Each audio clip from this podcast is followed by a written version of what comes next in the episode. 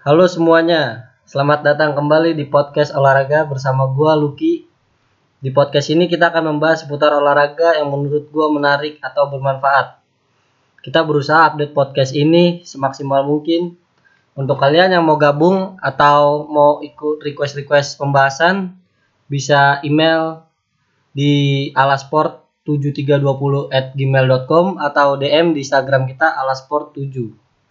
Nah, untuk kali ini gue pertama kalinya nih datengin gestar nih, tamu gue yang bernama Teguh Hartanto. Salam-salam dong, Gu. Oke, salam gua Teguh Hartanto dari Bogor, tapi kuliah di Unsika Karawang. Teguh ini pelatih renang, sekaligus wasit juga di renang. Ya, betul. Coba gue pengen tahu, Gu, pengalaman lu selama di wasit tuh apa aja, lisensi lu, pengalaman lu. Oke. Gua di dunia renang udah kenal dari lama, cuman baru di kuliah ini gua mendalaminya. Pertama di gua sebagai pelatih juga, wasit juga, tapi lebih mendalami ke mana ya? Ke wasit sih, lebih ke wasit. Kenapa di wasit? Karena ada dosen gua yang nyuruh gua bilang fokus di wasit. Karena ada beberapa orang yang fokus di pelatih, gua ngambil di wasit. Alhamdulillah gue di tahun ini jadi perwakilan Jabar untuk megang wilayah Karawang. Walaupun gue aslinya Kabupaten Bogor, tapi gue megang PRSI Kabupaten Karawang sebagai koordinator wasit Jawa Barat. Gitu. Kalau di wasit tingkatannya ya dari dasar itu kategori C, terus C itu eh kategori D, C itu kategori provinsi, B itu nasional dan A itu internasional. Dan gue sekarang di posisi di kategori C, masih provinsi gitu. Tapi gue liat-liat gue lu semester 1, gue liat lu masih kayak belum bisa renang gitu ya, masih kayak belum ngerti apa-apa soal renang. Gue liat progres lu nih cepet banget di kuliah yang semester 8. Lu udah banyak banget megang job pelatih, banyak banget ngewasitin, bahkan sampai pernah kan lu keluar Jabar ya? Iya. Ngewasitin pernah keluar Jabar, ngadain event juga lu sering. Baru-baru kemarin juga lu ngadain lisensi yang wasit itu ya bantu-bantu Hmm. ngadain lisensi pelatih kategori D. Tuh lu kenapa bisa progres cepet gitu dari kurang 4 tahun malah lu udah meningkat itu. Oke. Gua berasa dari bawah dulu, semua dari bawah. Gue juga dari nggak tahu apa-apa, tapi gue dari awalnya belajar renang, fokus bisa empat gaya dulu nih. Fokus bisa empat gaya, gue di latihan terus. Akhirnya gue diajak ikut ngelatih sama senior gue. Diajak ngelatih di salah satu klub ya ternama lah di Karawang. Itu gue ngajak ngelatih, gue ngelatih basic dulu, gue tekunin hampir seminggu gue pernah ngelatih terus tuh, nggak ada berhentinya tuh dari Senin sampai hari Minggu. Tapi ke sini ke sini gue hanya megang ya secukupnya aja lah. Secukupnya gue ngelatih seporsi, lepas dari ngelatih gue juga ikut ngewasitin di berbagai daerah. Terakhir mungkin paling tinggi tingkatannya Porda. Kemarin mau ikut lisensi B cuman gue nggak bisa karena fokus di kuliah juga. Akhirnya teman-teman gue pada berangkat, gue nggak. Ya syukur-syukur gue bisa diajak pon nanti itu semua berawal ya dari ini sih dari kerja keras dari terbiasa di dunia renang gue fokus hanya di renang aja. Jadi ketika ada lisensi-lisensi lain gue hanya fokus mendalami renang aja. Ya akhirnya banyak relasi terus gue amat sama tim gue gue punya tim ngadain event memberanikan diri akhirnya udah punya kuncinya terbiasa ya akhirnya berjalan mengikuti aja dari event itu dari gue ngikutin wasit ikut pelatih ngadain event banyak relasi akhirnya gue bisa sampai di titik ini. Walaupun di titik ini gue masih banyak perlu belajar. Gitu. Dan terakhir alhamdulillah baru minggu kemarin gue ngisi materi di pelatihan pelatih renang itu tentang manajemen of perlombaan. Di situ gue membahas perwasitan untuk rekan-rekan peserta pelatihan renang kategori dasar Nah, ini gua kalau di seorang pelatih cabang-cabang lain kan misalnya pengen jadi pelatih atau pengen jadi wasit tuh sebagian ada yang harus bisa bisa dalam olahraga tersebut, ada juga yang nggak bisa nih. Ya. Tapi dia bisa cara ngelatihnya. Ya. Nah, menurut lu nih penting gak sih bisa dalam renang itu bisa dulu baru jadi pelatih?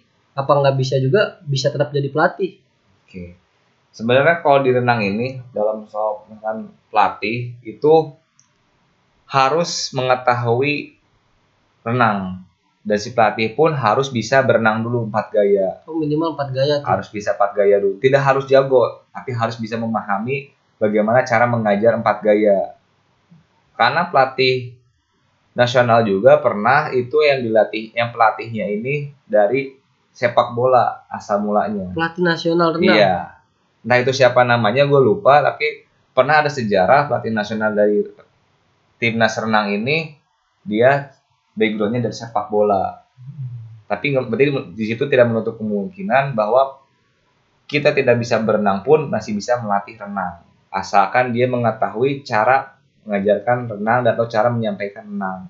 Kalau untuk pelatih basic sih mungkin harus bisa wajib renang karena dia masih turun di dalam kolam. Kalau gue kan sekarang tingkatan ngelatihnya di kelas intermediate nih, di mana intermediate ini kan kelas tengah-tengah Hmm. antara kelas expert, intermediate sama basic. Kalau di basic itu kan harus turun. Kalau intermediate itu hanya di atas kolam. Oh, gimana Jadi- gimana? Jadi, Jadi kalau di atas kolam ini dia hanya memberi instruksi, beri semangat, beri kasih tahu struktur yang bener gimana, tidak harus turun lagi. Karena si anak ini di kelas intermediate udah bisa empat gaya. oh, jadi si anak itu sebelum masuk kelas itu udah ke kelas basic dulu gitu. awalnya di basic basic dulu dari Basic bener dulu. yang dasar banget dia nggak tahu apa-apa di basic tuh makanya kita harus turun sebagai pelatih. Hmm. ngajarin gimana cara kaki mengapung. Nah setelah itu dia naik kelas ke kelas intermediate. Di kelas ini tinggal drill aja. Tinggal lakuin berulang-ulang. ulang-ulang. Kita program. Habis itu naik lagi kelas expert. Nah di kelas expert ini udah kelas prestasi. Kelas prestasi itu programnya udah hampir ribuan lah setiap kali latihan Maksudnya program ribuan kan renang tuh udah jelas ya olahraga terukur. Maksudnya Iya. yang dilombain mah udah jelas lu 200 meter ya 200 meter. Nah jadi latihannya tuh gitu-gitu aja pe seorang pelatih tuh punya program yang banyak sih yang Oke. menarik atau yang gimana sih? oh buat kan latihannya kan kita sesuai basic nih misalkan si anak ditaruhnya mau di tempat sprint atau mau di renang panjang nah kalau mau saya sprint berarti latihannya harus menguatkan kaki Oh. napas ya. Berarti modelnya pun nggak hanya renang aja. Di misalkan kawan kaki dulu menggunakan papan terus terus tangan pakai pedal hand tangan aja kakinya diem. Banyak model-model latihan renang yang si membuat si anak tuh ya nggak harus renang terus. Karena di renang pun pemanasan renang. Iya. intinya renang. Nggak jauh beda dengan atletik. Iya pasti itu itu mulu. itu Jadi itu terus. pinter-pinternya pelatih itu bikin program biar anak nggak bosan kali tujuannya. bikin program Nah ini gue gue ada pertanyaan lanjutan nih. Lu kan udah lama nih, barada di wasit apa di pelatih gitu Iya. udah udah keliling banyak lah. Buat Jabar lu udah puas lah. Keluar Jabar juga lu pernah. Nah lu pernah nemuin pengalaman-pengalaman menarik gak? Dari seputar wasit ataupun pelatih gitu. dari pelatihnya dulu di Hmm, pelatih ini banyak banget yang kelihatannya apa ya coba-coba lah karena di renang ini lahan basah banget. Kalau yang udah tahu dunia renang itu lahan basah banget. Karena kenapa? Di renang cuma sekitar sejam atau dua jam naik itu udah ngasilin duit. Yang penting ngajak anak berenang itu udah ngasilin duit. Padahal kita nggak tahu si pelatih ini punya lisensi atau enggak. Iya itu tuh yang sering Nah, kejadian. makanya nanti setiap mau mau klub atau mau latihan renang tanya dulu nih pelatih backgroundnya. Udah punya lisensi atau belum? Kalau misalkan belum lebih baik ya janganlah. Walaupun emang banyak yang udah bisa renang tapi, Tapi legalitasnya.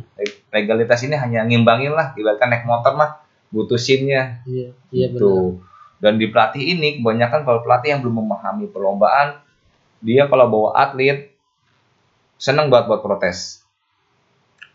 Buat paling ngotot banget protes. Padahal karena dia belum mengetahui peraturan perlombaan, dia hanya taunya ngelatih ngelatih aja. Oh, Pernah waktu itu kejadian satu perlombaan si anaknya ini didiskualifikasi karena di gaya dada kan harus satu kali kaki, dia Iya. menggunakan dua kali kaki, dia protes. Kenapa sih anak saya diprotes padahal renang mah tinggal renang aja? Gitu, dibikin ribet. Nah, ini salah satu statement dari pelatih yang tidak mengetahui bahwa perlombaan renang pun memiliki aturan tidak langsung hanya renang seperti renang-renang di kali atau apa di masih daerah-daerah lah gitu. Karena namanya perlombaan ada sebuah aturan yang diikuti. Walaupun itu anak-anak kecil juga tetap. Tetap harus mengikuti peraturan.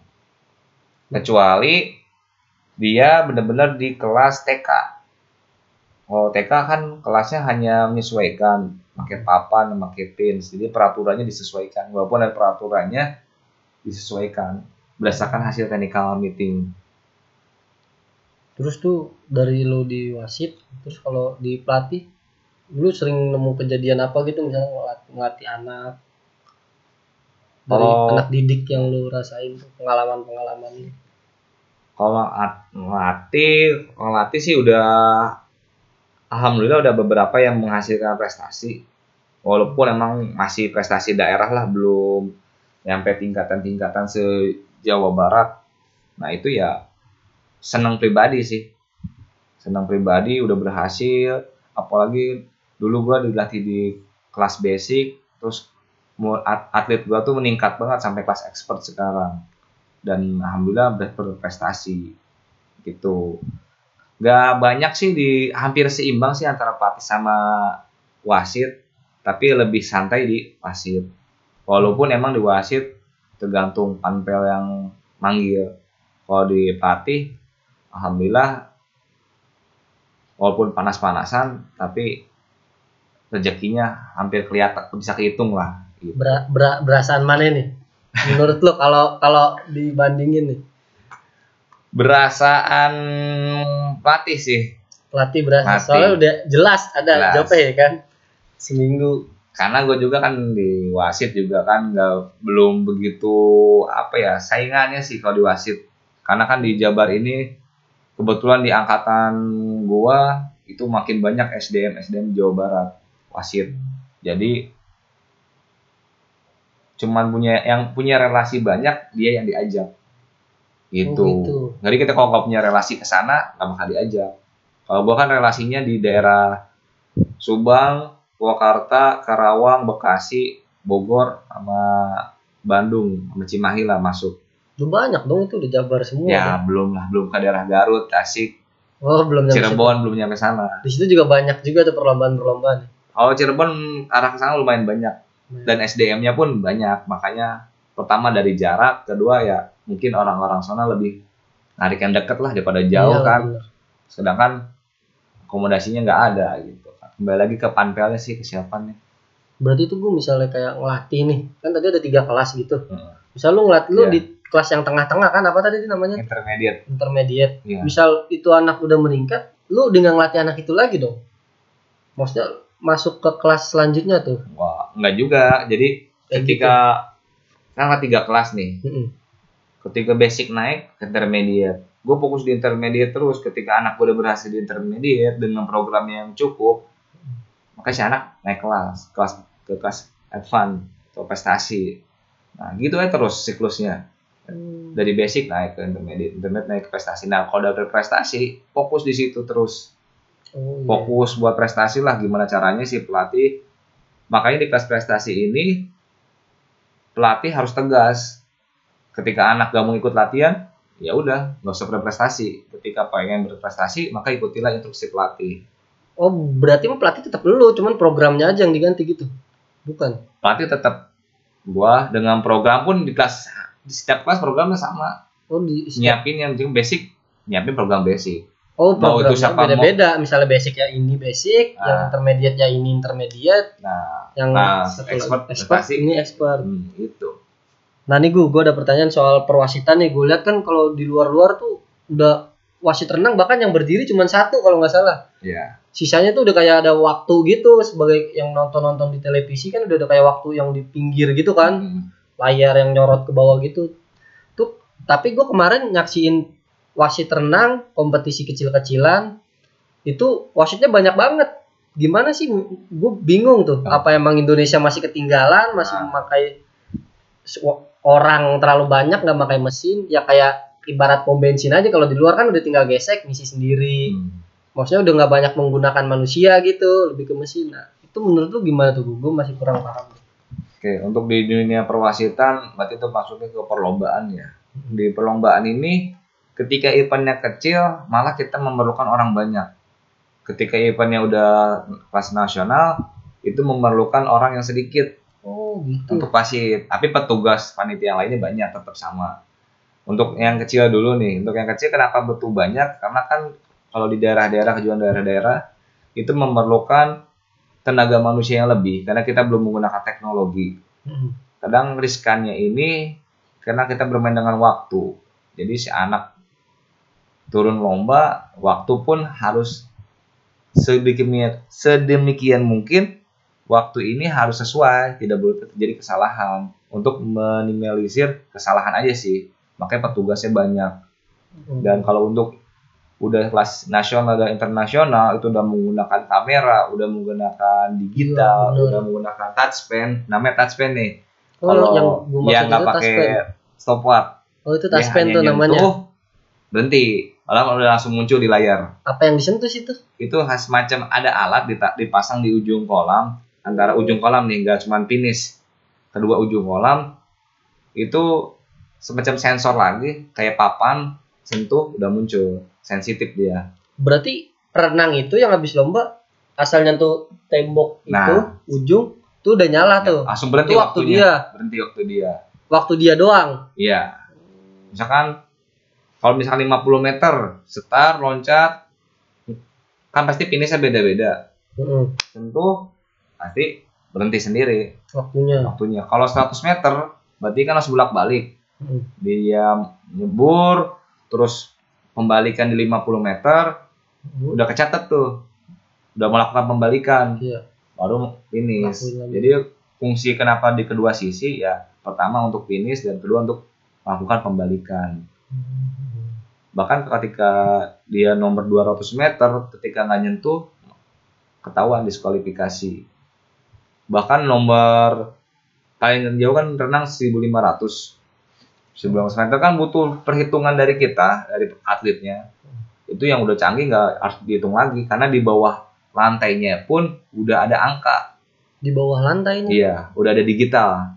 Hmm. jadi udah berapa kali ngelakukan bolak balik itu udah dihitung. Oh, misalkan dari canggih. 1500 berarti 29 kali bolak balik itu berkurang misalkan 29 jadi 27 25 itu berkurang jadi si perenang tuh nggak harus mikir waduh udah berapa nih gua nih Oh iya iya iya. jadi ya fokus, Fokus aja, aja. renang. karena di bawah pun dia bisa ngelihat gitu. udah lihat gitu makanya itu udah dipakai sih oleh Indonesia juga cuman Baru sampai tahap mana? apa ya masih belum masih menyesuaikan sih mas kalau buat di luar negeri masih kalah teknologinya Kalau yang touch tadi lu bilang apa tuh? touchpen Touchpen itu di Indonesia udah tahap mana sih? Tahap maksudnya Di- udah sampai pon gitu apa? di PON udah make udah make. hampir tiap provinsi punya. Hampir tiap provinsi. punya. Di Jabar punya di pada make Seiko sih. Itu udah mulai dari start blocknya sama touchpennya udah sepaket lah. Sama horn. Namanya horn juga itu buat take your mark jadi nggak harus pakai mic lagi. Udah udah ada jelas tuh. Nah, sama tambah lagi juga udah pakai blitz. Apaan tuh? itu buat kecepatan buat para wasitnya jadi kan timer kan di ujung nih jauh nih Iya. Jadi kecepatan cahaya kan lebih cepat daripada suara. Jadi kan take your mark. Peluit, kan bisa pakai peluit nih. Iya, Karena kan peluit, bunyi peluit ini kan terlalu lambat atau terlalu jauh jangkauannya. Heeh, benar benar. Nah, makanya pakai blitz. Jadi bunyi Cahaya gitu. suara sama blitz berbarengan. Itu fungsinya untuk para wasit atau juri yang di timer memencet stopwatch. Pas dipencet tuh cahaya nyala. Nah, take mark, peluit. Nah, pas peluit ini blitz juga nyala. Makanya langsung mencet. Nyala nyala nyala cahayanya tuh di mana tuh? di dekat tempat referee ngarahnya ke wasit misalkan gue di Oh. referee nih lo timer Hmm. pas gue take your mark prit nah langsung muncul cahaya Per- perenang itu tetap dia pas dia renang itu dia melihatnya ke suara juga ke cahaya mungkin kalau ngeliat cahaya lebih ke wasit sih. Kalau lebih ke wasit sama wasit ya? suara aja. Oh, karena suara. di belakang si start block ini ada sound lagi. Oh udah sound lagi jadi Iya. dia dengar ya kan? Bener-bener biasanya tuh gue gue suka lihat orang perlombaan renang suka yang sering salah kalau nggak salah bener gak sih? Start gitu. Suka ada yang ada yang duluan lah, ada yang belakangan. Suka kejadian begitu gak sih di perlombaan renang? Apa jarang? Kesalahan-kesalahan atlet pada saat perlombaan. Malah kalau saat renang ini kalau di lomba renang makin tingkatannya makin tinggi, makin nasional, itu tingkat kesalahannya itu udah makin gak kelihatan. Jadi memerlukan sebuah kamera. Contoh di star, kalau di atlet pemula kan star mungkin duluan langsung nyebur. Iya bu. Kalau itu kan udah biasa lah masih masih kelihatan. Hmm, Tapi kalau banget. udah nasional internasional itu ketika di star pun kadang sedikit pergerakan mendahului aja itu langsung DQ. Kalau kita kan ngelihat mendahului sedikit aja kan nggak ketahuan kan. Tapi lihat dilihat lagi ke kamera. Kayak VAR lagi lah. Oh. lebih dulu berarti renang Nah, pakai itu lebih dibanding olahraga-olahraga lain. Cuman memang nggak se booming VAR. Mm-mm. Karena kan tingkat protesnya juga sedikit kalau di renang itu tidak bersinggungan. Banyak protes berarti ya udah udah jelas semua. Udah jelas, sebagai faktornya udah jelas, udah memahami memahami aturan lomba ya aman sih. Jadi buat di wasitnya pun di renang nggak begitu beriskan banget kayak olahraga permainan. Iya benar. Karena permainan banyak drama-drama lah, Banyak berapa? pelanggaran-pelanggarannya banyak. Kalau renang kan ya udah jelas. Misal lu la- latihan bener gak sih lu latihan dalam jarak 50 meter berapa menit, ya udah lu paling nggak jauh dari segitu waktu lu. Makanya di renang ini ya menarik sih.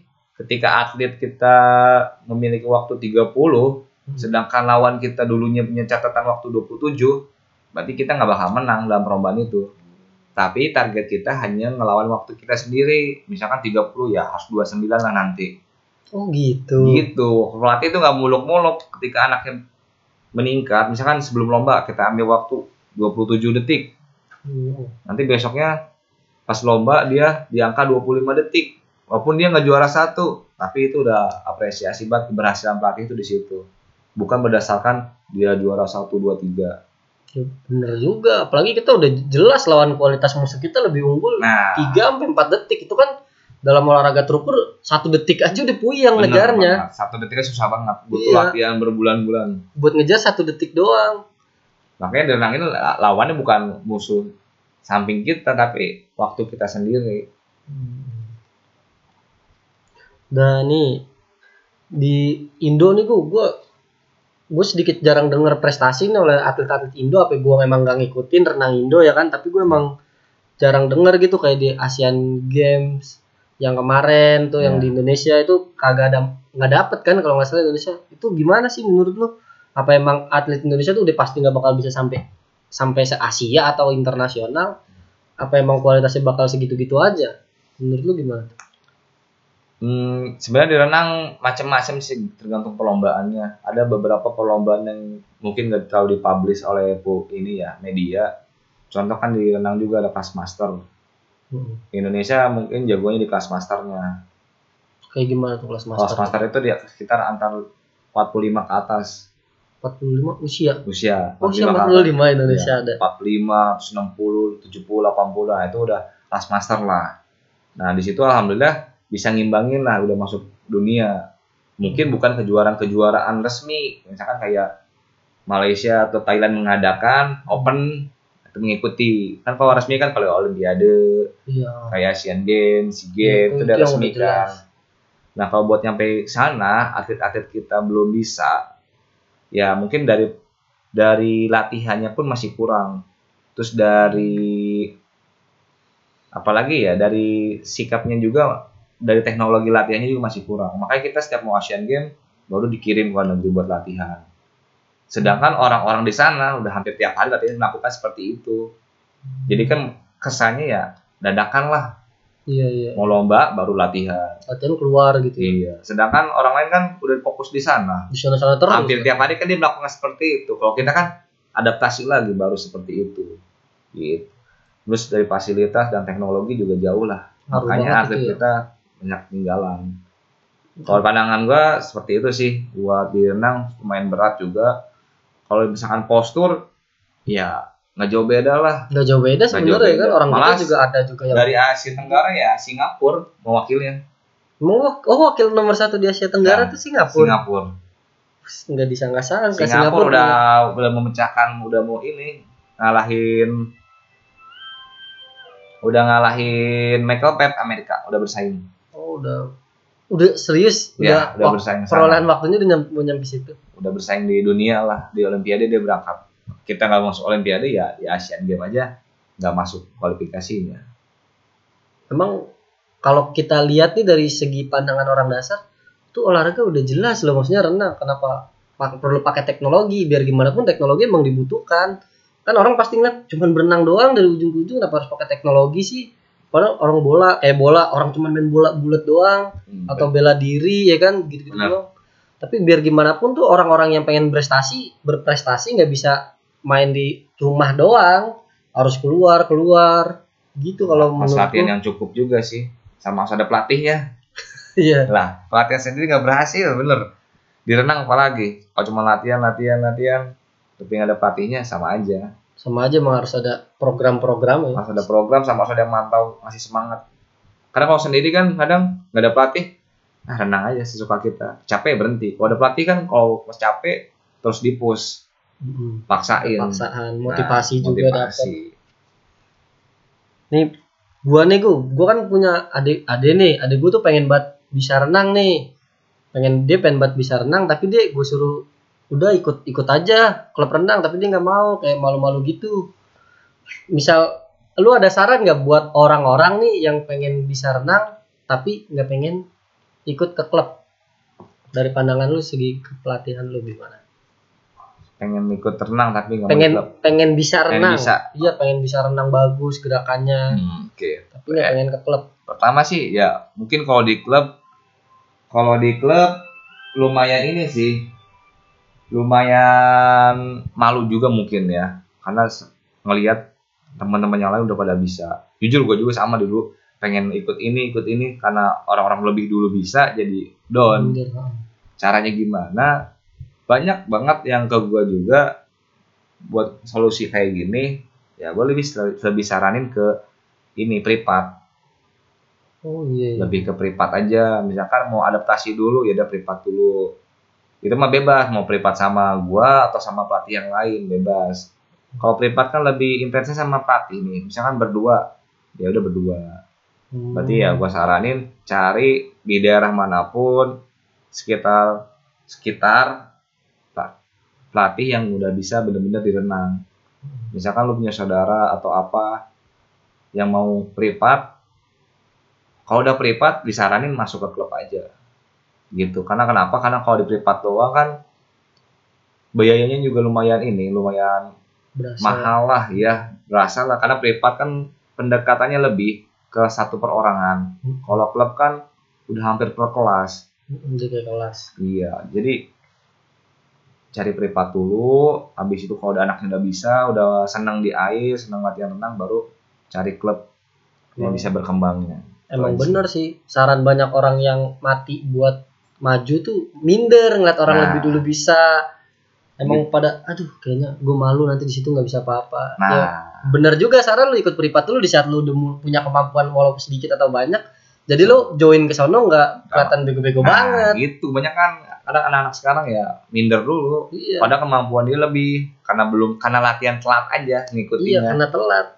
Wajar sih hal minder nggak. Hmm. emang semua kayak kita juga pernah di posisi minder gitu karena telat baik dalam hal kita mau apa pun. ikut futsal, mau ikut poli, padahal kita bisa, cuman Iya, karena telat aja. karena telat. Orang yang di situ kelihatannya udah lebih hebat ya kan? Karena kita masuk mau ngapain gue di situ? Nah. malu. Misalnya nggak bisa diliatin sama yang udah bisa ya kan? Itu. Padahal mah yang ngeliatin kita belum tentu ngejudge kita bodoh. Benar. gitu. Emang penting sih. Sarannya bagus. Nah untuk kalau yang dari kecil nih gue pengen jadi atlet nih. Banyak kan orang hobi-hobi anak-anak kecil sekarang kan udah ke olahraga olahraga olahraga. Hmm. biar punya tujuan atlet. Itu saran lu gimana tuh? Misal anak-anak usia dini yang pengen jadi atlet renang. Bagus banget kalau misalkan dari anak kecil udah pengen renang. Karena di renang ini sangat susah banget ketika di- dia mulai dari SMP Oh, udah nggak bisa tuh? Udah nggak bisa. Bukan nggak bisa susah karena dari SMP ya kalau sesuai dengan aturan renang pelatih yang benar yang benar nih karena banyak pelatih yang bisa menciptakan atletnya instan karena kalau Banyak. kalau aturan yang benar secara peraturan itu di KU KU kelompok umur SD ini gak wajib untuk berprestasi. Dia hanya wajib memahami gerak stroke yang benar. Ketika udah di SMP, dia menginjak SMP baru ditargetin untuk prestasi. Jadi renang ini sangat bagus untuk di usia SD atau TK dia memulangi apalagi TK perkenalan air. SD udah mulai ajarin renang gaya stroke yang gimana, tangan gimana, kaki gimana. SMP baru ajarin prestasi, program prestasi. Tapi kalau pelatih seperti itu kebanyakan nih, bukannya semua pelatih ya, kebanyakan pelatih tuntutan dari orang tua itu prestasi di usia dini. Hmm. Gitu. Contoh di, di klub gua aja, di klub yang ternama itu menuntut anaknya prestasi. Jadi golden age-nya itu di usia SD. Oh, SD udah minta prestasi, prestasi itu dia. Prestasi. Karena saingan di SD pun di renang ini udah mulai ketat sih. Makanya minta prestasi. Bisa anak dikasih prestasi di usia SD, tapi nanti si anak ini mengalami jenuh. Jenuh, masuk ke SMP, dia adaptasi dengan lingkungan SMP lagi. Kalau emang lingkungan SMP-nya tetap berenang sih alhamdulillah dia fokus. Tapi kebanyakan di SMP ini pindah ke cabang olahraga lain hmm. karena ke, tingkat kejenuhan di renang. Di renang. Karena di renang kan cuma bolak-balik, bolak-balik iya, aja. Kan atletik yang bilang tadi. Itu. Kalau si anaknya nggak mampu beradaptasi, anak kejenuhan udah berprestasi, ah udah prestasi udah cukup, pengen cabur lain, nah itu kesalahan banyak pelatih pelatih ini seperti ini. Bukan karena salah pelatih ya tuntutan dari orang tuanya juga sih. Orang tua banyak juga yang nuntut kayak gitu hmm. ternyata ya. Banyak di klub-klub. Kalau klub-klub ed, udah elit itu ya tuntutannya banyak, makanya kalau nggak gitu dia nggak laku klubnya, sepi. Oh gitu. Berarti iya. orang tua yang masukin anak ke klub tuh bukan sekedar ingin bisa kebanyakan ya, pengen minta prestasi dari anak tersebut. Hmm. Nah, makanya kalau klub gede itu udah udah obrolannya udah prestasi. Ini nah saya mau prestasi, ya berarti si orang tua tinggal mengikuti pelatih harus gini gini gini gini latihannya seminggu hampir sekali terus seminggu empat kali minimal ketika anaknya nggak bisa empat kali ya udah keluar sama minta min, pelatih itu suka minta program buat di rumah ke sekolah makan gitu buat anak renang yang hanya gitu. mensarankan sih misalnya pola tidur makan harus ini. Terus sebelum latihan makannya ini bawa ini bawa minuman ini. Jadi nggak sembarangan sih. Terlepas dari itu ya kembali lagi ke orang tua. Misalkan pagi-pagi latihan misalkan subuh langsung sekolah terus sorenya latihan lagi. Ada seperti itu. Gue juga pernah ditawarin di Bekasi buat ngelatih di sana. Tapi ya mikir lagi soal waktu sama jarak sih. Karena di sana hampir seminggu itu empat kali atau lima kali harus di standby di sana. Seminggu empat kali. Ya kalau lihat dari materi sih pasti udah kepegang lah jutaan. Itu. pelatih itu sebulan tuh. Sebulan udah hampir megang 5 juta ke atasnya. Kalau yang udah jelas. Udah jelas, tapi ya kembali lagi siap nggak pelatihnya. Kalau gua kan posisinya masih kuliah jadi gue harus itu. ngimbangin sama waktunya. Itu tawaran tuh udah udah lama tuh. Baru -baru di akhir tahun kemarin sih. Di akhir tahun kemarin. Tahun kemarin. Makanya gue ngambil ya gue fokus yang di sini aja. Di sini juga cuma dua klub aja sih. Kalau di renang nih kan banyak cabang olahraga lain yang memang menuntut prestasi, tapi keganggu tuh pendidikannya karena waktunya kan kalau di renang tuh gitu gak sih? Tuh anak tetap dituntut prestasi misalnya baik dari orang tua ataupun pelatih pengen anak itu berprestasi. Tapi bisa ganggu waktu waktu pendidikan dia gak? Nah, kalau dengan tuntutan prestasi tersebut.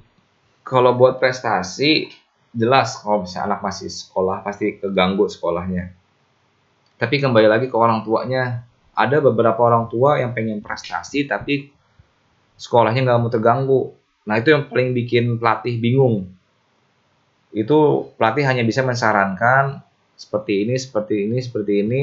Tapi ketika orang tua nyusul anaknya les ini, les itu, les itu, ya berarti dari situ pun udah ketahuan bahwa si orang tua tidak mendukung anaknya untuk prestasi di renang, tapi hanya sekedar bisa berenang.